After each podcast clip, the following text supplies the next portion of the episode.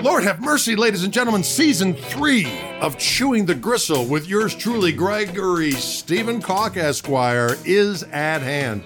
We got a bunch of great guests lined up once again. We'll be talking some guitar.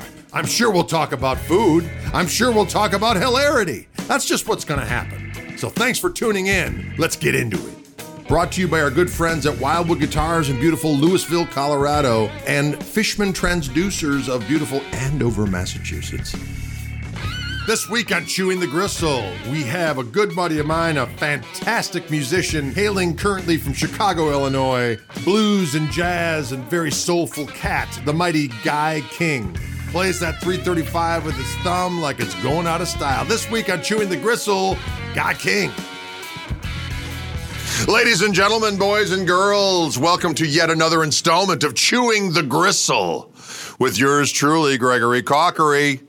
I'm here with my buddy, the great Guy King, hailing from beautiful Chicago, Illinois. And I spent the morning listening to your lovely new record, Joy is Coming, and joy was indeed at hand, my friend. It sounds fantastic. Thank you, thank you, and thank you for having me. A pleasure. It was good to see you down in Florida last week. We were down there causing some trouble with the True Fire folk.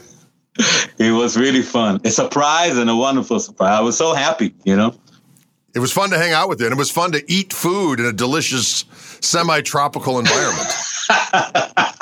It was great. It was really great, Greg. I enjoyed telling stories and hearing stories from you, and eat. The food was delicious. You're right. It was indeed. It's kind of funny because today, you know, we got back, and it was so unusually warm this fall, and like, boom, it's cold now. Like in a in a day, it's cold. We need to meet there again, man. In the yeah, heat, in the, right? It's like, everything is nicer when it's a little warm. That's a fact. That I know, is a fact. Man. Yet you are in Wisconsin, and I'm I'm in Chicago. That's it. You're right down down the road. I used to go to uh, Evanston all the time and do sessions uh, back in the day. Uh, right around the corner from where you live, it sounds like. There was a guy who had a studio in his house, and we used to do a bunch of jingles there and all kinds of stuff. So I would, I'd make that trip down. It would take me about an hour and fifteen minutes, depending on when I left. And I would always go to that that Herm's place, the hot dog joint. Yeah. That's a good That's joint. Funny. Really, man? Yeah. Uh-uh. You believe that I haven't eaten there? There's a little bit newer place that I ate it. I should stop at that one. It's like really close. Yeah, that's the one where they, they kind of ch- they cut the big dogs in two and they char it on the grill. That's kind of Herm's thing. And he, and, the, and the guy that waits on you is like a he's like a human abacus. You just kind of say what you're all going to get, and he just goes, mm, "That'll be twenty-five dollars. That'll be fourteen sixty-seven." You know, you make. Well, as a matter of fact, the first time we met was in Evanston. You came out when I did that gig with yes. Uh, With uh, Dave Spector and uh, with Josh Smith. With Josh. And with was, uh, with Nick Mo- Nick Moss Nick and Josh Moss. Smith that, for Dave right. Spector. Right? That's right. right. That's right. Right. It was Nick Moss who put that together. That's right. Yeah. And then Dave, and then Dave came in Saturn as well. And you did, and it was awesome. That was Man, it was great got, hearing you. That was that was good times. It was fun to make the acquaintance then. And then I saw you out in California when yes. we were playing at the Mint. That's right. Right. I, I probably I, what was I doing? I think I was writing songs maybe for the record or something. Yeah. Could be. Yes, Could indeed. Be. Well, the record is fantastic. I love it. I mean, it's, Thank uh, you so much. I wanted I, you to have it regardless of this. I really wanted you. I'm like, how come I haven't sent you the vinyl on it? I need to send it to you. So It, it sounds great. I love the, uh, I mean, the tunes are great. I love the uh, the production, some strings in there, some horns, but, uh, you know, as a guitar, and your voice sounds wonderful, and the tunes are great. Thank you. But you know what's? What's I mean, we kind of touched upon this a little bit when we were down in in um, in Florida. You know, the the blues genre and guitar playing. Um, you know, it's it's it's been done so many times, and it, it's and and nowadays, what is construed as blues is you know is multifaceted. What some people think is blues is what other people think is rock, and and I'm open to whatever. I like to include it all. But one of the things I really like about that attracted me to blues guitar to begin with is just all the nuances of just the hands on the strings, the vibrato, and and just all the things that really make that human connection. And you're and the fact you're playing with your thumb, you know, it's such a cool thing because there's there's like a um, you know, the tone is is almost more archtop. I know you're playing a three thirty-five, but it sounds more archtoppy, and and it, you got that West thing going on, but but yet with a little bit more of a bluesy edge to it. And then when you go, like go to the the bridge pickup and do the thing, it's got more of an Albert Collins vibe, and I just love it. Thank you, thank you. All these all, all the people you mentioned are, as you can tell, are big influences on me. You know, between Albert King, Wes Montgomery, Albert Collins, B B. King. So as far as the guitar player side right. of, of things, you know, but uh, so I can't. The three thirty-five kind of gives me a way to move in and and make them all a part of, I think, of Guy King instead of trying to be this guy or this guy. So right. I was doing it on the on the Telecaster for my whole adult life, pretty much. Right. But then a couple of years ago, we talked about it. I found the three thirty-five, and all of a sudden, I didn't feel like I had to force. A Telecaster does everything. You know that better than anyone because you do everything on it. But I felt like for what I wanted to do, I had to kind of twist it and force it and work almost unnaturally in certain ways. While the three thirty-five, I picked it up and I it was more effortless. Not the right. not the physicality, the the getting what's in my mind. You know, we all have a sound we're trying to accomplish. So the three thirty-five was like, wait a minute. That's almost that. I only have to do these things and it's just coming out. So, yeah, I, you know, it's it's nice to get some of the more mellow things out of it and some of the more biting things out of it. I didn't, probably I didn't play three thirty-five before because uh, I really haven't played Gibsons until I made the switch. And also something in my mind was a little twisted and I never thought I could be tougher with the three thirty-five. You know, I was like, it's a more... I love B B. King, but it's a more, I won't be able to get that the bite that that bite that Albert King had or Albert Collins. And then one day I realized that, I think we talked about it also in Florida. Wait a minute. Eric Clapton recorded Sunshine of My Love, of Your Love with like right. three thirty-five. What am I talking about? Right. It could it be as tough as any guitar. Yeah. So I tried it, you know, and other people told me to try it. And I finally gave in and tried it. And I was like, wait a minute, this is it. That could yes. be it, you know? Yes. So, well, it's funny, too, because as we've, we've talked before, is like the the blonde three thirty-five you have is the same year as the one that I had that got stolen, unfortunately. But there was there was something about those those early eighties, you know, reissued dot necks, and we narrowed it down to the fact that it's got those Tim Shaw pickups in it. I think so. And they just have a different sound. And as a matter of fact, when, when we had talked and you were looking for a replacement pickup, I was like, you know, I know Tim Shaw. I'll talk to him and see what he thinks, you know. And so I um, I saw him at a NAMM show. I'm like, look, you know, I got this buddy of mine, Guy King. We were talking about, you know, your pickups and those old three thirty-fives. And I said, is there anything that you make now that's or that's available now that's similar to what those pickups were? And he said, yeah, that Fender had just come out with that new Shaw Bucker. And he said, that's basically the same pickup. Wow, I remember you saying it. Yeah, I remember you, you texted me.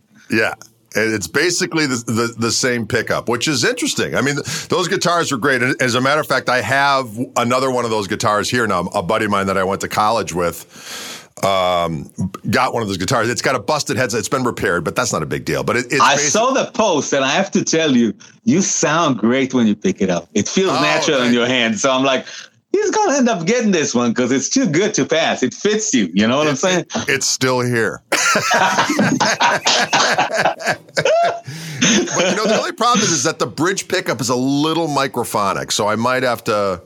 Re, you have to, to do something. You know, I had that with my old Telecaster, and when they re recoiled it, it actually worked. One time they kind of whacked, they dipped it in wax, I think, and it was fine. Next time they had to recoil it, I have to tell you, it was as good as new. So maybe I was lucky in that aspect. But uh, so that that natural one from the album yes. is the one with the original pickups that I like so much. And then I picked up this one, the the number two, the backup. Yes. Which is from the same year. It's an eighty-three as well.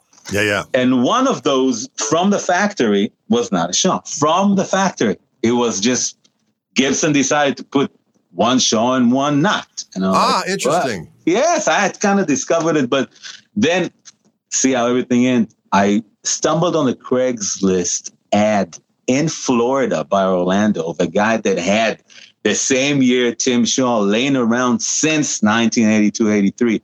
And he sold me those pickups. So awesome. It's be- and I was like, oh my God. He was nice. He ended up giving me tuners and, br- and a bridge and all the pieces from the old P thirty-five. So, oh, nice. Yeah. You got to love that. I was I was fortunate. But with the record, man, I'm so glad you like it. And uh, yeah, the songs meant a lot to me, right? You know, writing more about stuff that was personal. Part of my life. Yeah. I yeah. kind of went a little personal there. And I, I think it's a beginning of the rest of my career, I hope, making things mean more to me and relate that to the audience. You know? I, I loved it. And I like the fact that it's, you know, the, there's some cool, you know, uh, the, the progressions are not standard blues. You definitely, you know, you have some jazzy changes in there, which I really dig. So what, what is your background in terms of, of, of learning the jazz harmonies? Because it's obvious that you know how to negotiate those chord changes, which is not something that every, you know, quote unquote blues guy does. You know what I mean? Yeah. Uh, I, um, I got into, it's funny. I started as a young, young, young, like three years old, four years old, I was singing. Like that was kind of more natural. And then first instrument was actually the clarinet. My father really liked it. All my bro- older brothers and sisters, they all played. I'm the baby boy. So we had one at the house. I played clarinet in an orchestra. So I was exposed to classical music and jazz, but orchestral jazz, you know, uh-huh. uh, different, not the, the cool, good jazz. Now I realize it, oh, it's good, but um, but on the horn, on the clarinet. And I was really little. I played in a big band, in an orchestra. Then I picked up the guitar mostly for pop, you know, for strumming and singing along with it, you know, campfire, fun stuff, not professional, quote unquote, and discovered Clapton really quick. So I think that I like pop music. We talked about it a little bit in Florida, like Clapton, Queen, Dire Straits, Marvin Gaye. I remember records by The Thriller, Michael Jackson, Let's Dance, Bowie. Right. Uh, Elvis stuff around the house, also Ray Charles and Louis Armstrong around the house, but not playing it. So through like pop and, and rock, I started playing guitar, and through Clapton got deeper into, you know, read some liner notes, realized that it was B B. King and Albert King and Freddie King and Robert Johnson. And that right. turned me on into them. From the Clapton, Stevie Ray Vaughan, I left this aside and really dove deep into the blues. Uh, Mind that all this is still in Israel, because that's where I was born and raised. So, okay. you know, then I came here when I was sixteen on tour, singing mostly, playing only acoustic at the acoustic shows, mostly singing, doing like a almost like a pop routine with dancing and singing. Funny. But uh, but it all kind of tied into really my love for music. So for your question, the music was always what drew me in, you know, you know. Everything, uh, Beatles, Bossa Nova music was popular in Israel. Phil Collins songs, what Elton John, music in general, you know. Right. Then in my early teen, middle, middle teen, the blues started like, wait a minute, music is good, but what's that guitar doing? And why is it so emotional and so different? Some, you know. So I dove into the blues. I came to Chicago again when I was twenty-one after an army service and finishing high school in Israel. Came with a guitar in a suitcase. Started in Memphis, New Orleans, came north here to Chicago, got a gig or two. Everything kind of happened. Willie Kent brought me to his band, Willie Kent and the Gents. Mm-hmm. Uh, started touring, got deeper and deeper into things. You know, Albert Collins, Gatemouth Brown, T-Bone Walker, Lightnin' Hopkins, everything, soaked everything. And then realized that something was missing, you know. I was in the cold winters here and all of a sudden stumbled into other Ray Charles recordings, not just the hits, you know, and it kind of became my best friend, you know. But I also realized, Greg, between us that I'm like, I'm going to play with that song because it was so cold outside. It was like fifty-five thousand degrees below zero. I'm like, I'm shaking, you know. So I'm inside. Exactly. So I'm with the guitar and I'm like, I want to play that song.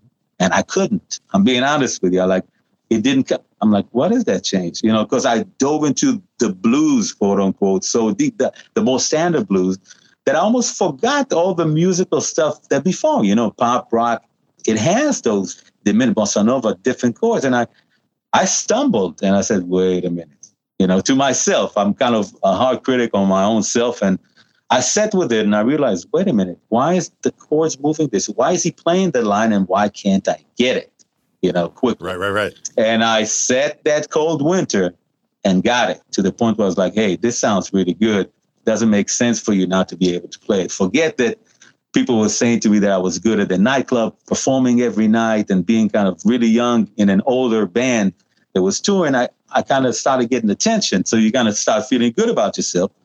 But in the bedroom by myself, I'm like, wait a minute, playing Ray Charles record in the kitchen, actually. I'm like, I'm not as bad as I thought I was because I can't get it to sound as good as he does, you know? Right, right. And yeah. I kind of, I took it to heart. I'm like, you know what? I'm going to take myself to school. And the things that really moved me, I tried to get. I didn't try to uh, transcribe a solo by Fathead or a line by, I said, this moved me, something happening.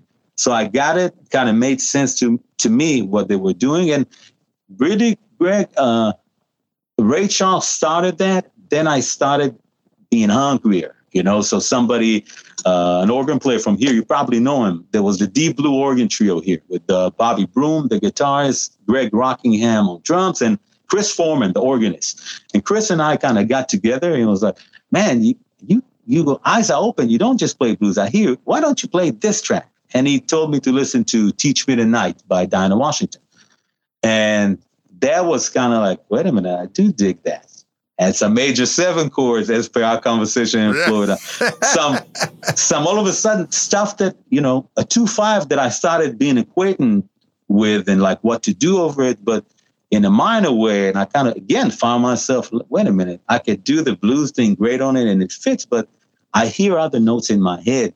And I still wasn't able to get him. So the cold winter of Chicago is a time that you uh, you can sit by yourself and be lonely and cruel. And I decided to take that time and kind of make that music my best friend. And to get a little personal with you, my father and mother both were diagnosed with cancer back then. And I went to Israel to take care of them. And they ended up both passing away. So oh, I'm sorry, I kind of yeah. was thinking. So it was years ago, but it still hurts. You know, it's twenty years ago now. But it's uh, I took that time and almost music became my best friend and kind of my outlet to to stay to stay good instead of feeling so upset with life. I took it and kind of uh, I'm just going to play. So these songs meant so much to me, you know, the music right. that I was listening to at that time. And I was able to make this a part of me, you know, and I think it has to do a lot with the way I uh, I play it. But between you and I, this is, was my introduction, and I got hungrier. And for a second, I was going to quit playing guitar and just play piano because I loved Ray Charles and Errol Garner and Jimmy McGriff so much. The organ, right. like, I'm just going to play piano. I got me an old Fender Rhodes and heard Wes Montgomery and said, wait a minute. Really like, wait a minute. I was already playing with the thumb. I was, I did mostly because of Albert King. People ask me that. It was mostly because of him, even though I did end up anchoring my right hand more like Wes Montgomery, but I wasn't aware that he was doing it then, you know. Got it. And then I kind of got exposed to him, Sonny Rollins, Lee Morgan, uh, Park, Charlie Parker, Errol Garner, the pianist, and Greg. I kind of was like, it kind of hit me hard. It like, excuse me, whoop my behind. Like, wait a minute, you're not as tough as you thought you are if you can't get it. And it moved me. Like it sure. felt, the music felt good to me like the blues did. So I tried to teach myself that, at least to my, I felt like there's a vocab- vocabulary that was missing for me to express what I wanted to express, you know?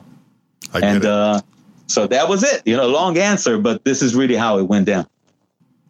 Well, that's, that's, uh, well, it's interesting because I, I find that um, a lot of, well, just in my experience, there's a lot of people who are, um, you know, I don't want to say traditional blues uh, enthusiasts or players or whatnot, but it's almost like their badge of courage that they don't know how to play over those those chords. And I always thought that was, what's the point of that?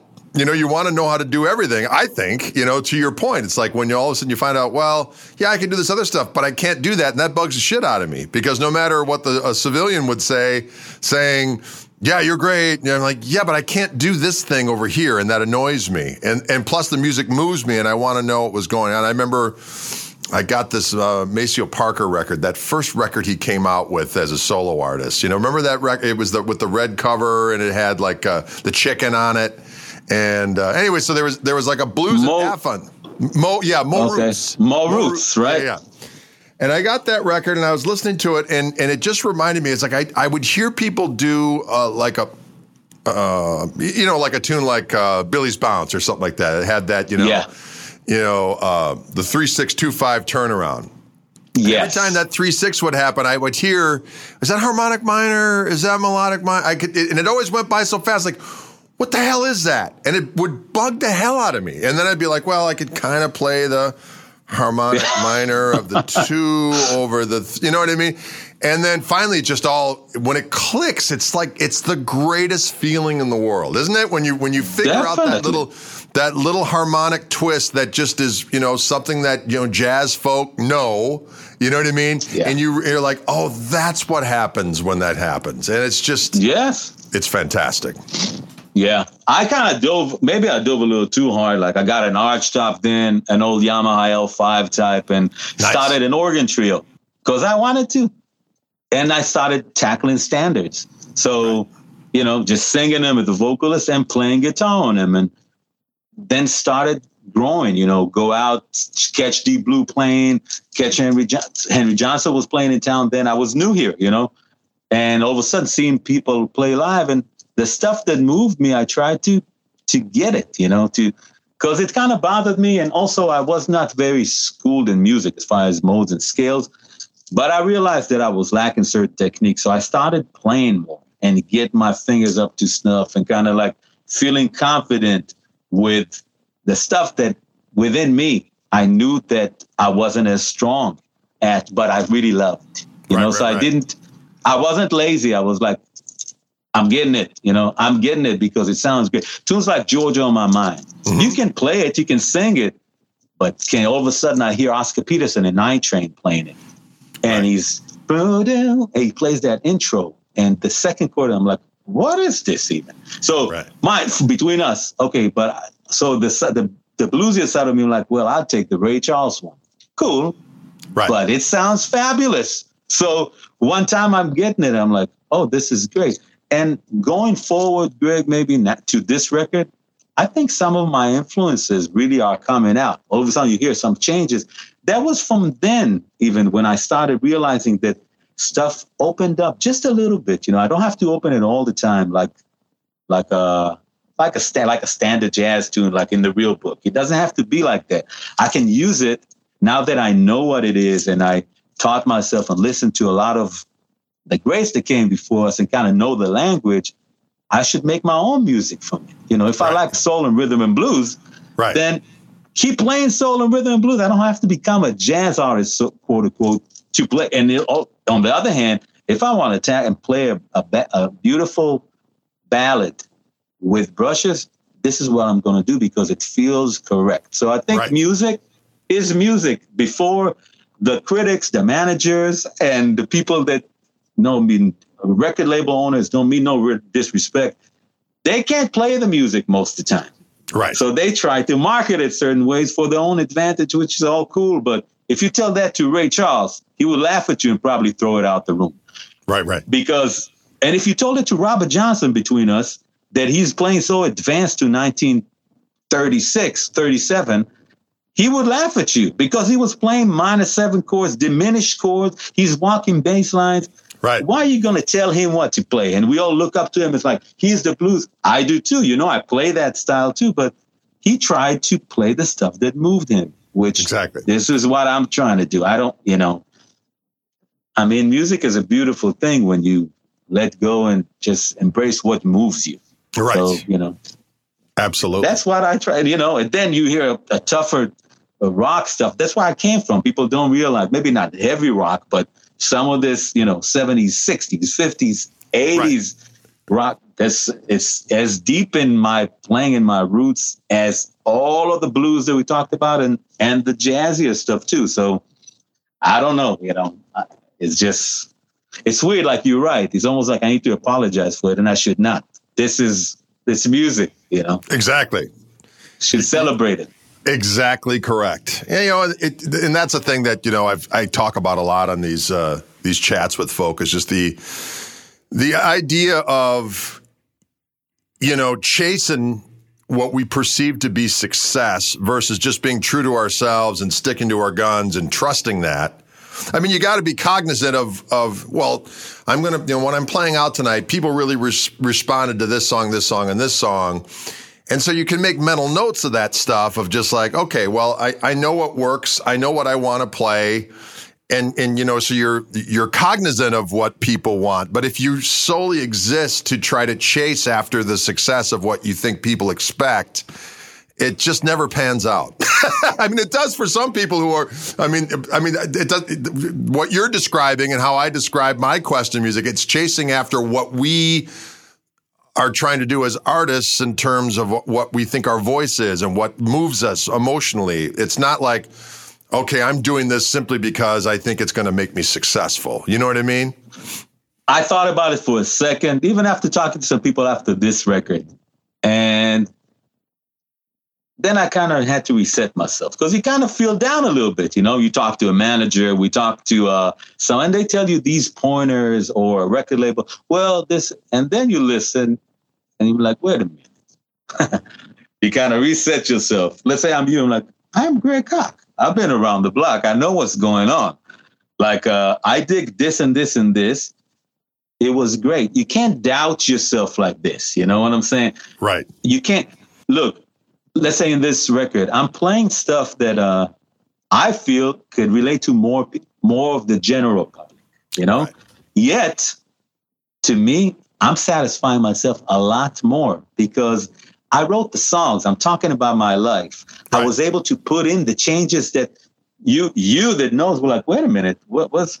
So I'm able to satisfy me and get all the the stuff that itches out while right. still keeping the groove.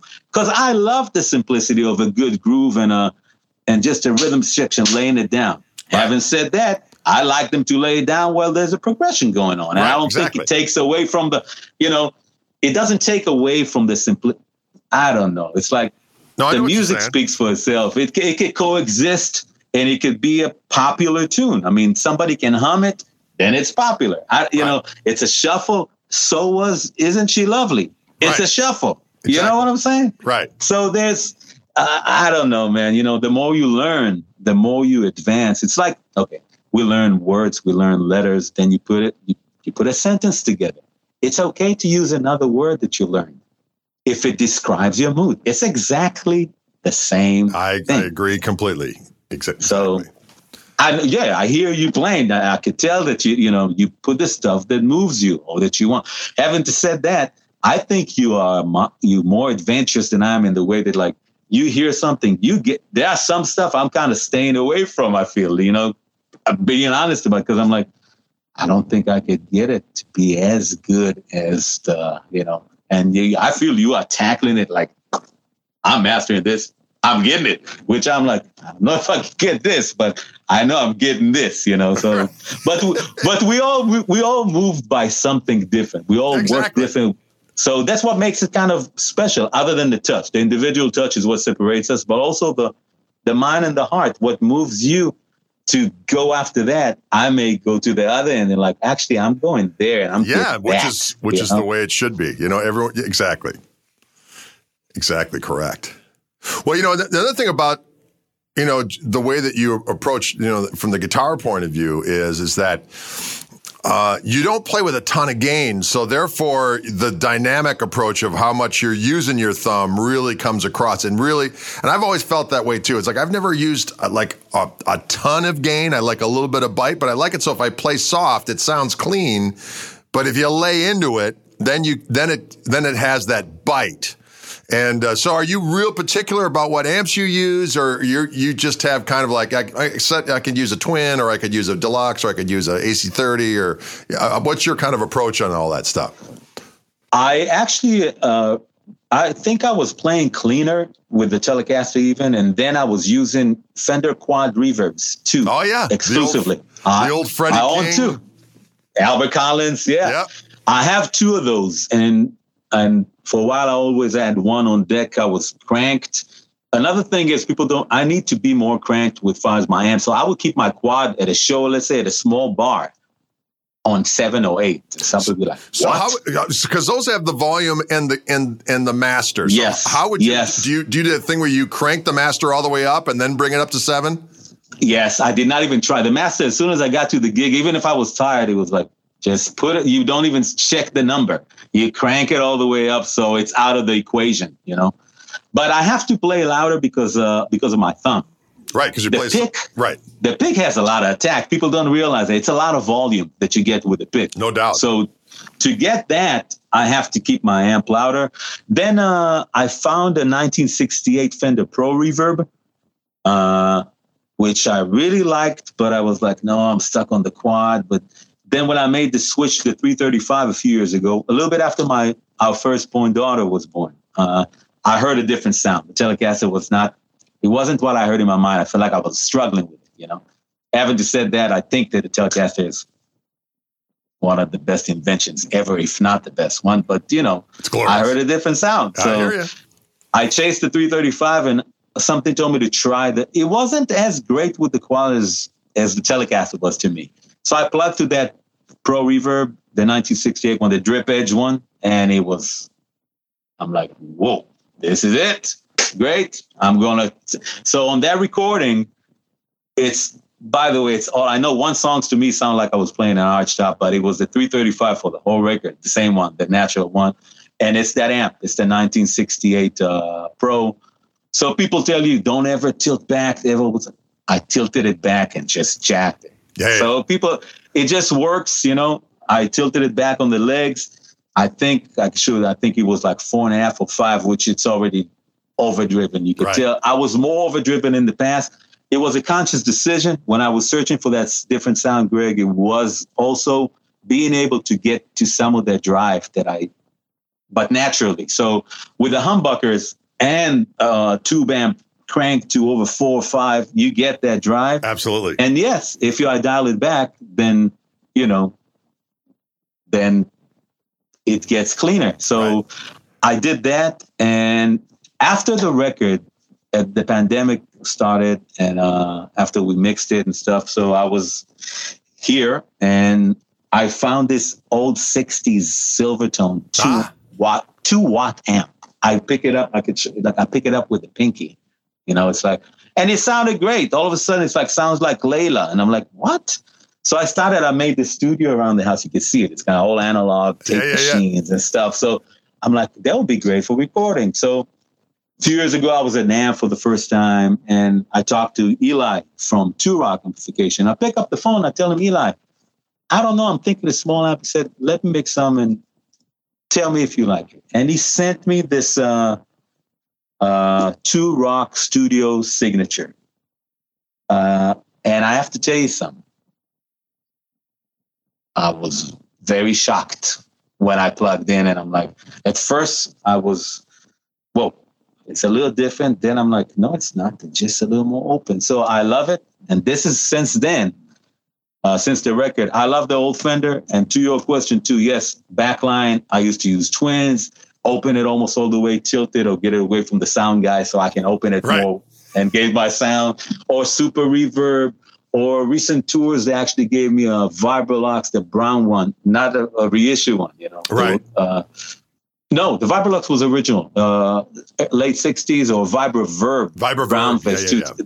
the two ten. Yeah, I thought it was two ten sounded great to yeah, me, but uh, I was, I'm like, hey, two ten could be the answer as opposed to my two twelve, but Eli made me this one and with a with a one twelve actually. Okay. And I was like, let me try it. It's just a big one twelve cabinet. It looks like a two twelve could fit in and it moves enough air. So right now, after playing the old Fender, my amp of choice would be that uh, Two Rock Studio Signature. Cool. That I've been using. And what, it's a head in a cabinet. What's the wattage on that beast? It's thirty-five, which okay. I told him I I thought, but the thing is I thought maybe I need like a ninety, like a hundred watt. So he right. told me, you said you want for recording. Let me make you this one. And then if you need a big one, we can send you the classic uh, classic reverb that we made. But, Greg, I'm playing some shows with a big band, like with fifteen horns, thirteen horns in a rhythm section. Okay. I had this amp on three while the gain is on seven. And it was way above the horn section. Oh, okay. So yeah, yeah, yeah. So it was that thirty-five watts. Yeah, it's like a... like the healthiest Vibralux, Vibroverb, Pro Reverb that you ever heard. That's how I feel. So I don't know if I really, unless it's a huge a stage, it's like, it's great, you know? Yeah, I've got a I've got a little twelve watt amp here, and I bring that to gigs if I'm just like sitting in, and it's loud as shit. That's the thing. The wattage doesn't really work as far as, oh, it's fifty watts. It's not loud enough. This right. is thirty watts. Wait, it's louder. This yeah, is one hundred. It depends on the amp. You know, it depends yeah. how efficient the amp is. And exactly. So I, I realized this now. But to your question, older Fenders always did it to me. Uh, uh, a couple years ago, I said it. They brought me a Vox A C thirty, which I never played through. Excuse my ignorance. And I, with a three thirty-five, I thought it was stunning. Yeah, it's, like, they can, that's a whole other thing, right? Yeah, it's, yeah, it was it was scooped, like almost I dialed it in without even dialing it in. Right. You know, it worked great for me too. So I don't know. You know, I think a great tube amp with a good guitar, you could get a great tone. Exactly. Pretty much. You don't, you know, right? If the amp is good and you have a good guitar that you can get around and stays in tune, you can make it work and express yourself, I feel. Absolutely. Absolutely. We interrupt this regularly scheduled gristle-infested conversation to give a special shout-out to our friends at Fishman Transducers, makers of the Greg Cocke Signature Fluence Gristle Tone Pickup Set. Can you dig that? And our friends at Wildwood Guitars of Louisville, Colorado, bringing the heat in the shadow of the Rocky Mountains. So what do you got coming up now? You mentioned this thing with the, the big band, and are you you know obviously COVID is doing its thing, and we're trying to figure out you know what gigs can be played and what can't, and all that other kind of stuff. So what's kind of on your uh, your docket for the, the foreseeable future here? So still, uh, you know, I didn't play the record out live much because of what happened, you know. So I feel a little. Uh, Like, wait a minute, I want to express this live because I thought the songs were great on record, but it'll be nicer to to work it out with the fans live. So right. uh, a few shows coming up, uh, kind of a rare appearance. I don't play in the city anymore, in Chicago anymore as much as I did. And I'm going to do a weekend here at uh, at Andy's Jazz Club with the rhythm section. Uh, so we're going to do one weekend and kind of play the record, you know, I feel. As a, as a four-piece, though, not with the horns and the whole thing this time. And um, I'm hoping to tour more and take that record out on the road. I would love to, to. I really would like to play that as a show, just the record with some some older songs that I wrote to to make that work. Uh, I released, they released a forty-five with a Blue Shift big band uh, featuring me in an old B B. King song, uh, Waiting on You. So nice. That came out during the pandemic, and we did a few shows. I think they're working on a couple more and maybe even a recording. We're trying to see, but this is a big band, like a seventeen-piece big band that I'll be fronting, singing, and playing leads on top. And uh, trying to write more, really. You know, that, that record, Joy is Coming, just started something in me that, that's more about the song, you know? Like, I would like to make a keep, you know, I thought I was onto something that really satisfied me in a way of, not just me as far as like learning a line and executing, as far as I would like to give this to the people who listen to me and like me, because this is really me. Right. You know, it's not like, I feel like this is me in every aspect, not just the playing, not just I wrote the song, the changes, the, the, the way it makes you feel. So I see myself writing more and recording more, you know, bringing the, the band, my configuration, the same, you know, the bass, drum, keyboards and my cell phone guitar, and creating uh, another mood, because it's funny, you know, I made that album and I felt like, wow, this is it. It's my, and all of a sudden it passed. And I'm like, wait a minute, I feel a little something different now. All of a sudden. Right. Absolutely. Yeah. Like it. Another feeling comes in, or a change, like a harmonic change or a melody in my mind that I want to share. So I think that I would like to keep writing, expressing myself more and recording it to the best way of, like, I think mostly on tape now, something with me, I think we talked about in Florida too. I got a little fatigued watching the sound waves, and every time you see a new clip going on and you see sound waves on the screen, and all of a sudden seeing the tape move here and not seeing a screen, just a view meter to see if it's like right. on the red, and just closing your eyes and listening again with two speakers, it's kind of made a, uh, it brought back a lot of sheer joy in music with me. You know, right. Like, wait a minute, it just sounds great. Don't stop analyzing, because I, I would overthink a lot of things, you know.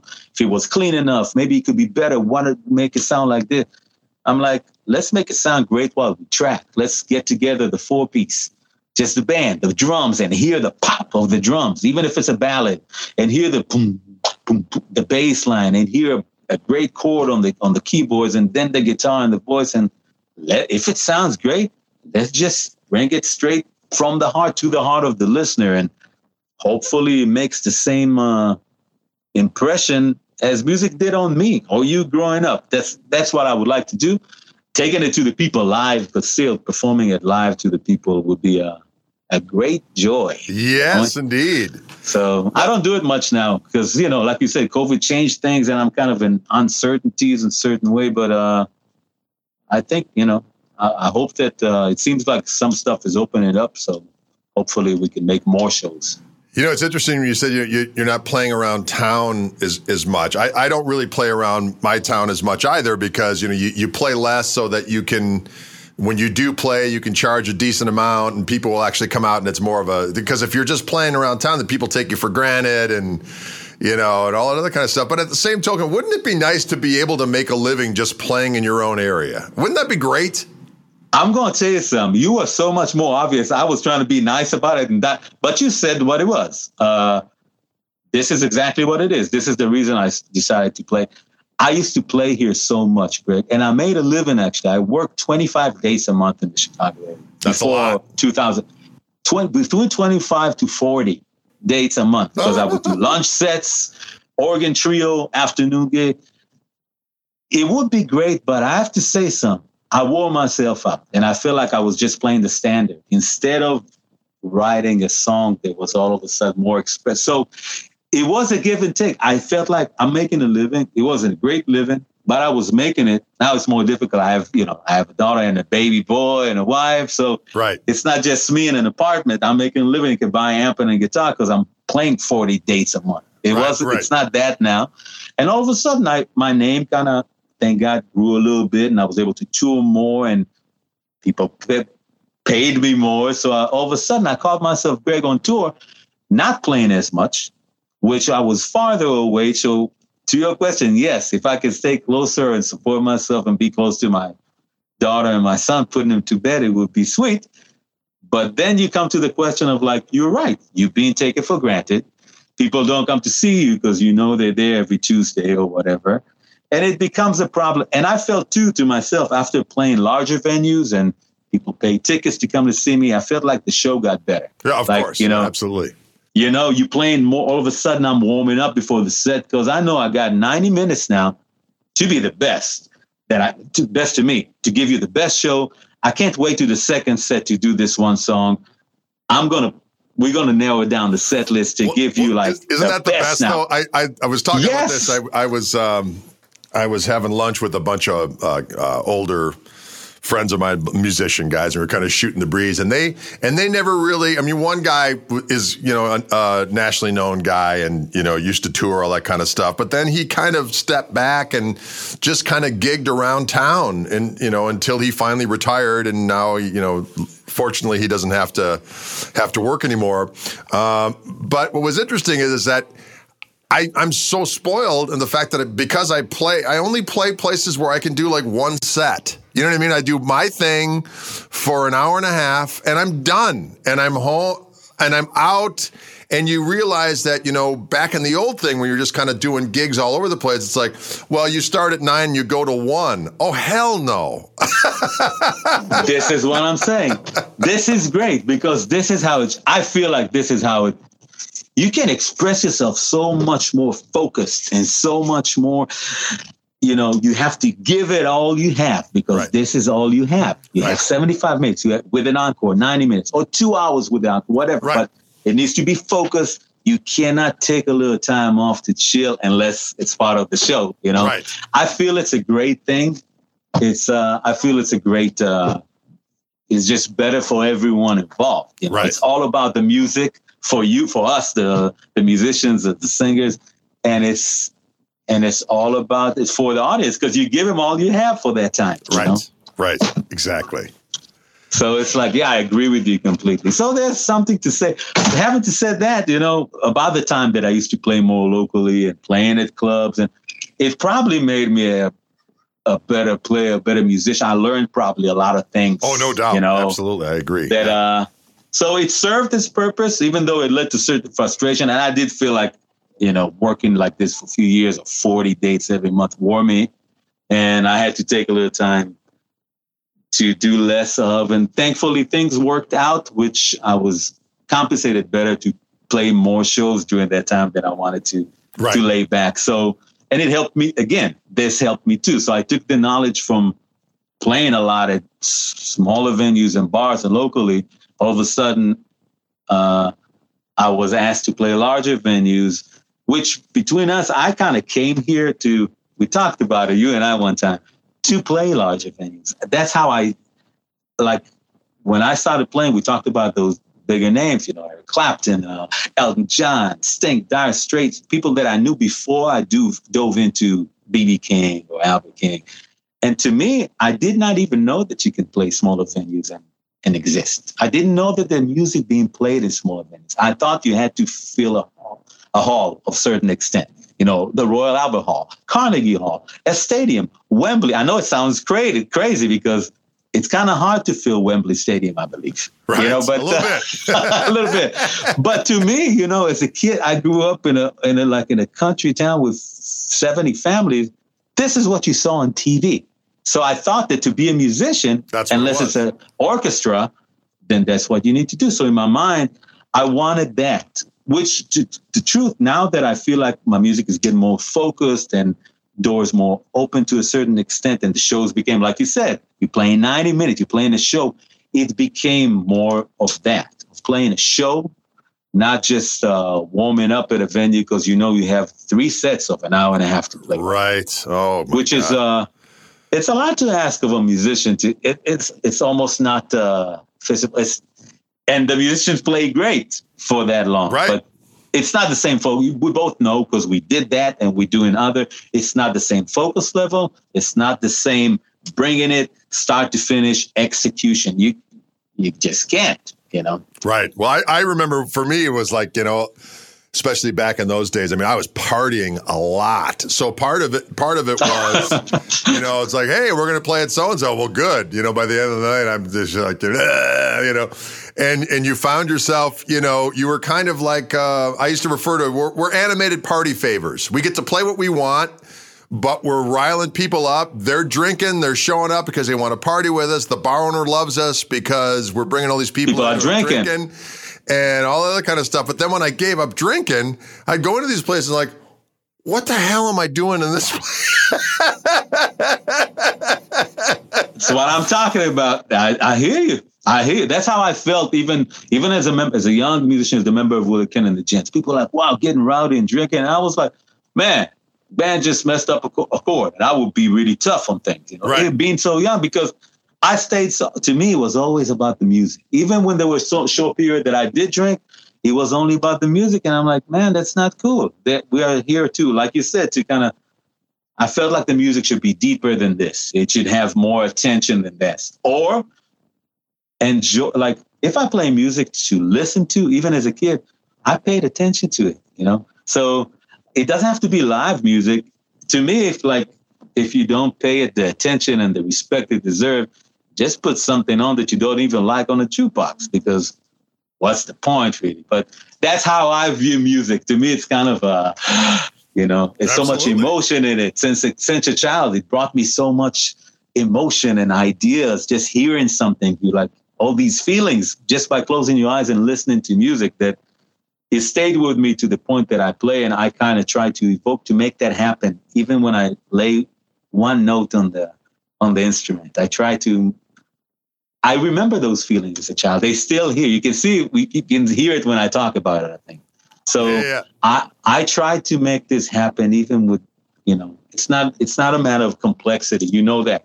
I know that. It's a matter of that's, it could be a great complex line, or it could be the simplest slide or the way you hit that note, which was as gorgeous and as full of feeling, right, for you to to express yourself, you know. So I get it. I get it. Yeah. I dig it.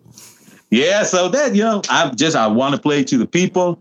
I want to record more. I feel I have more things to say as far as contents, lyrics, and uh, and music, melodies. So I, I would like to record more.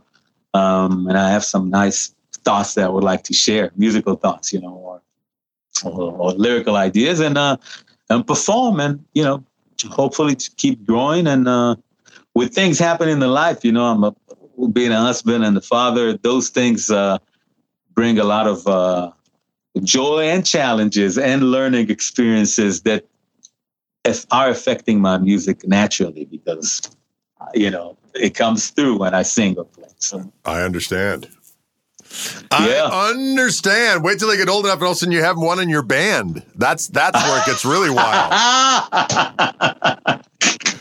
There. How is it? How is it? It's probably gorgeous. It's, it's probably beautiful. It's, it's no? a blast. Yeah, I mean, it, there's a lot of. I mean, musically, what's what's really bizarre about it is, is that you know, I mean, I never foisted anything upon him. You know, he would kind of listen to whatever he wanted to listen to. Uh, and when we were playing certain things, I would suggest things, but I was I wasn't like you got to do this and you got to listen to that. He just kind of came all to it on his own. Okay.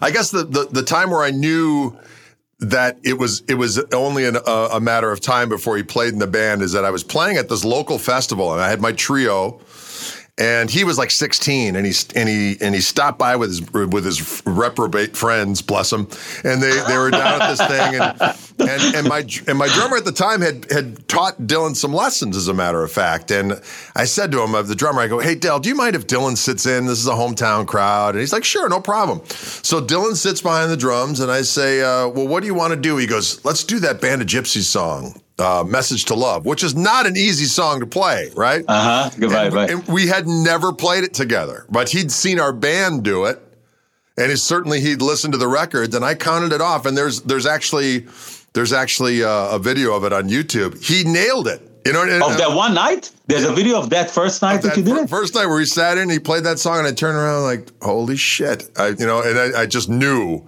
that was only wow. a matter of time.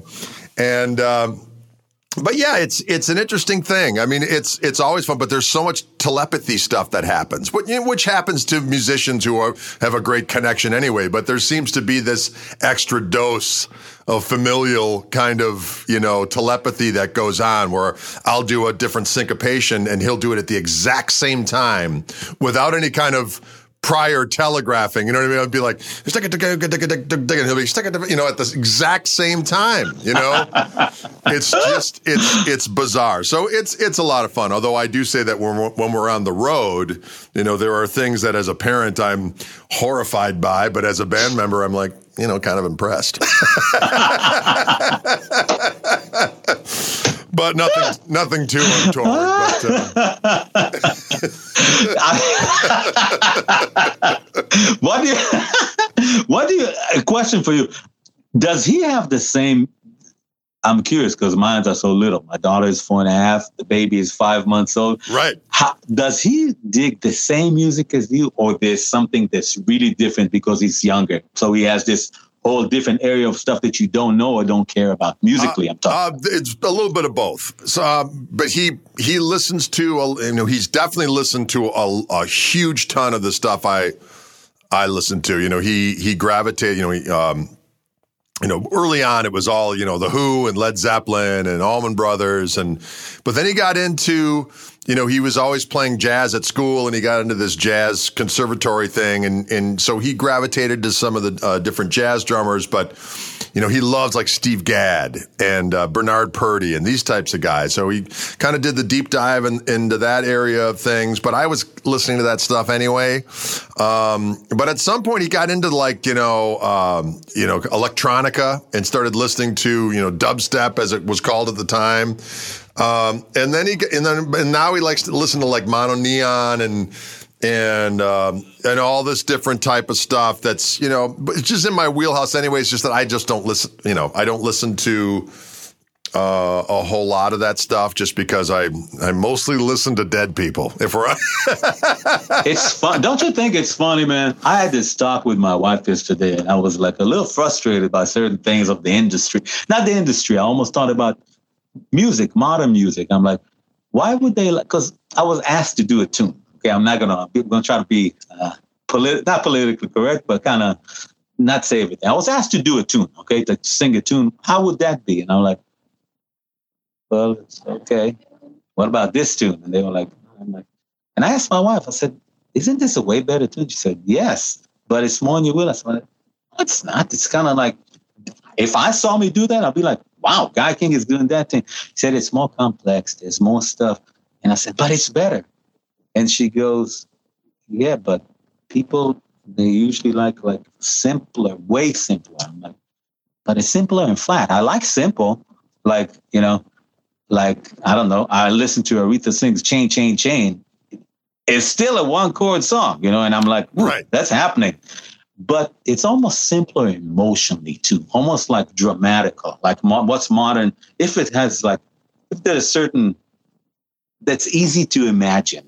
Right. You understand what I'm saying? In yeah, a way yeah. that to me, I have to be honest with you, it never appealed to me even when I was three or four. If I told you the thing, and I told my wife, I said, wait a minute, that song was out when I was four and I loved it. She was like, well, that's not very common. You know, it came out in nineteen eighty-one. I'm like, I was like, I loved it. She was like, it's not common. And she said, and today, and she's more, you know, she's a singer, my wife, and she, she is, uh, she knows more modern music than I do, more of what's on, you know, the top forty and stuff. So, which is good to me because I'm exposed to that through her too. It's sure. great, you know, and our little daughter. So, but I was like, I had this thought, maybe you can tell me your opinion. Like, it feels like some of the stuff that's liked is not that's great, which I know was always the sense in popular music, especially after Duke Ellington or Beatles era. It started getting more and more to the, you know, the music is not that great. The music that's top forty is getting less and less, uh, should we say, emotional or evokes emotion. Why is is that just me? No, or you I, feel I, the same? I agree with you. I think, you know, there are some things that maybe do not fit into that paradigm, you know, that come out that have a little bit of more of an emotion. But I, I, I just I agree. I agree with you. So not, not all, not all. There are great things, you know, and I, I, but, I agree with you. But the vast majority, I, was, I will agree with you. And I, I, I think it's just because uh, the commodification. You know, I mean, we live in a, it's a consumer society, and you know, there was an aspect of music, especially in the late sixties and in in um, in seventies, where Uh, you could be unattractive and make music and, and be successful. Now, I, I think that it, it's it's gotten to the point where um, that's much less likely to happen. You you have to be, um, uh, you know, project a physical image that is is marketable in a way that is absolutely lowest common denominator. There's no like, oh, I wonder if this will take off. You know what I mean? There, I think there's still the exception that creeps through. I, you know, I can't really, you know, cite any examples off the top of my head, but I think um, the vast majority of it has been so the idea of something or an unlikely person from an unlikely place would rise uh, to international prominence because of their songwriting and ability to be outstanding. You know, I, I think, you know, all you really need to do is be good enough. And then the rest of it is all the, the pageantry and the packaging. Uh, and there are exceptions that come through where something that's really exceptional does get past the goalpost, but usually that's an accident. I hear you. Or, sorry to be so, or you're right. Or maybe this was a part of this larger promotional scheme too, to bring something different and to make it because it's different. It feels to me like that as well. You know? Right. Like I, they know, doing I, it. And and part of it, I think, is just, you know, I mean, and not really in a, a you know conspiratorial type of way, but I just think, you know, the less the less that you get the population to think about anything more important than their stomachs, their groins, and their eyes, then, you know, the more likely the more likely you'll get exposure. That's funny, man. I'll tell you why it's funny, because everything that caused me to get into music was the exact opposite of that. Even as a youngster at three, something felt, wow, like almost mystical in the most beautiful way, not in a strange way. Like, no, I'm, there's I'm feeling with you. Here that you, there's a feeling and almost a being that you can't see. What is it? You know, but and that's why made me want to play. That's what I feel like I still do today, trying to get that note out with my voice or with the melody or with the guitar, you know, because that to me is where the that beautiful magic happens. You know, well, here's to the, the thing I thought, uh, here's what, the thing I thought about to, to your exact point. I mean, I remember just from being the youngest kid, certain music that I would listen to would get me so emotionally excited. You know what I mean? I would listen to it and it would bring this feeling and I would be like, man, if only I could create something that makes me feel like that and I could make other people feel like that, that would be great. But at some point I realized the things that make me feel like that from this music, other people aren't hearing. You know what I mean? They're not, they don't have the same response to it. Maybe, you know, they're, they're reacting to something else. But the point is that there are there are other people that do respond to it in the same way, and those are the people you want to reach. You know what I mean? It's like you're you're you're never going to reach those people who do not consume music that way. You know what I mean? Yeah, yeah, yeah. And or hard, you will, but not to, for the same reason. It is hard exactly. to digest. You're right. But those people too. If the mu- I think if your music is good, you know, then they will hear. It's funny. When they hear you, for example, I know that they may not love the thing that you love about your music, but they may like something different that to you is like very natural that you don't pay that much attention sure, to. Sure, exactly, exactly. So there's that too in music. And you're right, it is a hard pill to swallow a little bit. Could be a little disappointing too, but what can you do? People like different things. I've, I've just accepted it now in the last few years. You know what I'm saying? Right. Like, I thought everybody liked this one thing because it's so great that how can you not? Then I realized that, wait a minute, maybe not. You know? Right. Well, you know what's interesting maybe is not. I, I think about, uh, you know, I'm a huge Rolling Stones fan, right? And I've always loved the Stones. And, you know, and and, and it's it's like, it, of course they're a garage band. I mean, there's just no doubt about it. They're, it's but when they play together, there's a pocket and a groove that happens. And, and and I've had people that, you know, that I knew that worked with them or were like recording engineers that would talk about, you know, there's that thing that happened when they're working on a song, like a new song, sometimes it just sounds like the worst kind of garage band, like what is going on? And all of a sudden the parts start to get sudden. They used to say when Bill Wyman was in the band, the bass neck would be down like this, that as they were working on a song, you know, the more that they played it, the bass neck would go up like this. And that's when the shit was happening. You know what I mean? And all of a sudden, the stuff would just gel and it would, and it would be this thing. And, you know, and it's just, you know, that kind of uh, the magic of the ensemble of n- all yes. these individuals not being that great, but c- together, when they're firing all cylinders, it becomes this this thing that is undeniable. And yes. and then, of course, yes. you know, you wonder, you know, how much of it is like group hypnosis. You know what I mean? It's like we we've known about bands like the Stones or these these legacy iconic artists, and and you wonder, like, if you would take like a certain song that was a hit of theirs completely out of context. And and just listen to it like from a different place, not knowing that it was the Stones or whoever, and listen to it, you might think, what is this shit? You know what I mean? But but because it's coming at it from the legacy and you've put it all together, it's like you you contextualize it in a different way. You consume it in a different way. And that's... It could be. It's it's, it's bizarre stuff, man. You can't check it. The thing is, you can't te- you can't test it objectively. You can't. The test can't be done. I mean, you can take it somewhere to a to a place where nobody heard that stuff, you know, and see right, with right, them right, what right. type of. Mo- I think it's partially what you say that they put it all together and it's part of your being. But I also think that there's a when it comes to certain uh, certain popular music like that. They put some together that worked. It's almost like, you know, there is a formula to making music. We both know it, to make in right. a pocket. Not right. everything's going to sound great. I don't care what somebody says. There is a there is a quality here. It's not all a matter of uh, opinion. You right. know what I'm saying? Right. So absolutely. Certain things need to lock while others don't have to lock. There is some, there's definitely knowledge here. So I think, you know, uh, having said that, that knowledge is not rocket science. That's what I keep saying about music. You know, it's not rocket science. It's a feeling science. So you can stumble on it almost as a beginner, you know, very close to being a beginner musician. You can figure out certain things that sometimes very advanced musicians do not figure out. Right. You know? So it's a tricky thing, man. This whole thing, you could talk about it for days, I feel, you know, and still reach nowhere. But there, it's definitely some some great, you know, like you said about when the group works something out and everything, all the, the sum of all the things come together. You're creating something from nothing. You know, it's gorgeous. It's it's great. It's a great feeling. Yeah, that's and that's always the thing. Is like, you know, I've been fortunate enough to have, you know, different lineups of my band over the year, years have this magical connection thing. There's been various different lineups that I had. And, that, and you know, a lot of people, if they're lucky, they get one. You know what I mean? Right, and, right. And uh, I'm very lucky that the current one, I think, is is probably the the, the uh the most refined version of all of the things that I do, because I've got this this organ player who, you know, he, you know, even though he's not my son, you know, we have this connection where things just bounce around and and just instinctively happen that are like perfect. That's exactly what I wanted.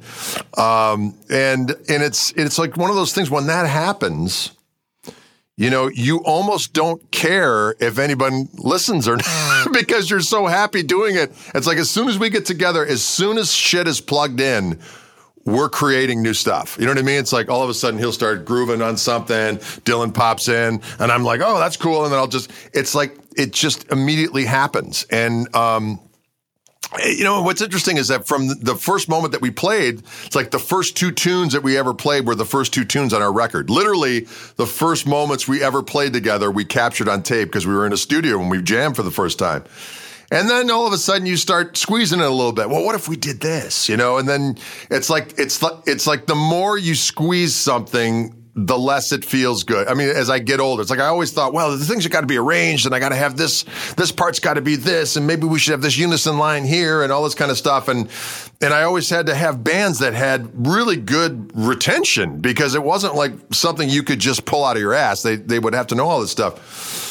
But and then I, as I get older and as I get more, I'm, I, in my mind, refining more of what I'm doing, it's like, no, it doesn't have to be those things. It's just the pocket and and the spontaneity and the honesty and just the, you know, the the abandon is really what, what makes it all happen. But um, it's it's a fascinating yeah. thing.